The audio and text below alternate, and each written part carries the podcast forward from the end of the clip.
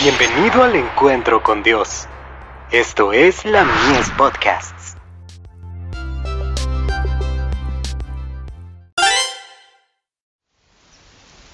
Cada día con Dios. No nos durmamos en medio de la tarea. Hijo de hombre, yo te he puesto por atalaya a la casa de Israel, oirás, pues, tú la palabra de mi boca, y los amonestarás de mi parte.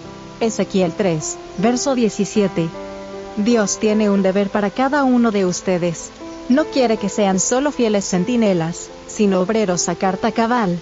Nunca pierdan el interés, nunca sean descuidados e inactivos, nunca se duerman en su puesto, y nunca dejen de cumplir exactamente sus deberes de acuerdo con el cargo que se les ha confiado.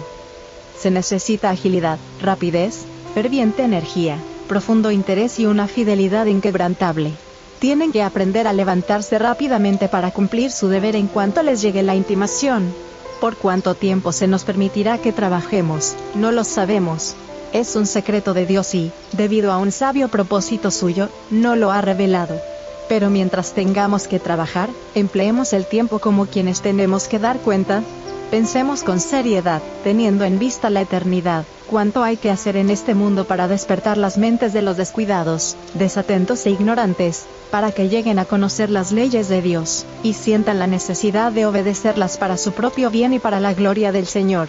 Porque la transgresión produce no solo mucho sufrimiento, sino pérdida de vidas en este mundo, y la pérdida de la vida eterna en el venidero tienen que considerar detenidamente este asunto, y comprender en qué medida la felicidad y la desgracia de los hombres y las mujeres dependen de ustedes.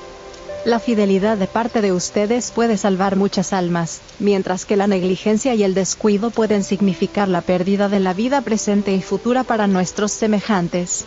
Pueden impedir mucha miseria y transgresión de la ley de Dios mediante su fidelidad, al permanecer despiertos en su puesto debemos levantarnos como un solo hombre y, con el poder y la fortaleza de Dios, abrir nuestros sentidos a las demandas de los tiempos actuales.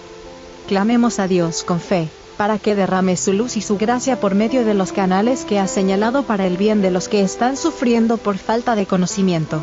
Mientras oran y se mantienen despiertos, con ferviente diligencia, para suprimir males y permanecer en guardia contra la disipación y los errores que están de moda. Aférrense con fe viviente a la fortaleza que pueden recibir, y que va a bendecir todas sus labores. Carta cuarta, del 12 de enero de 1879, para dos jóvenes médicos del sanatorio de Battle Creek.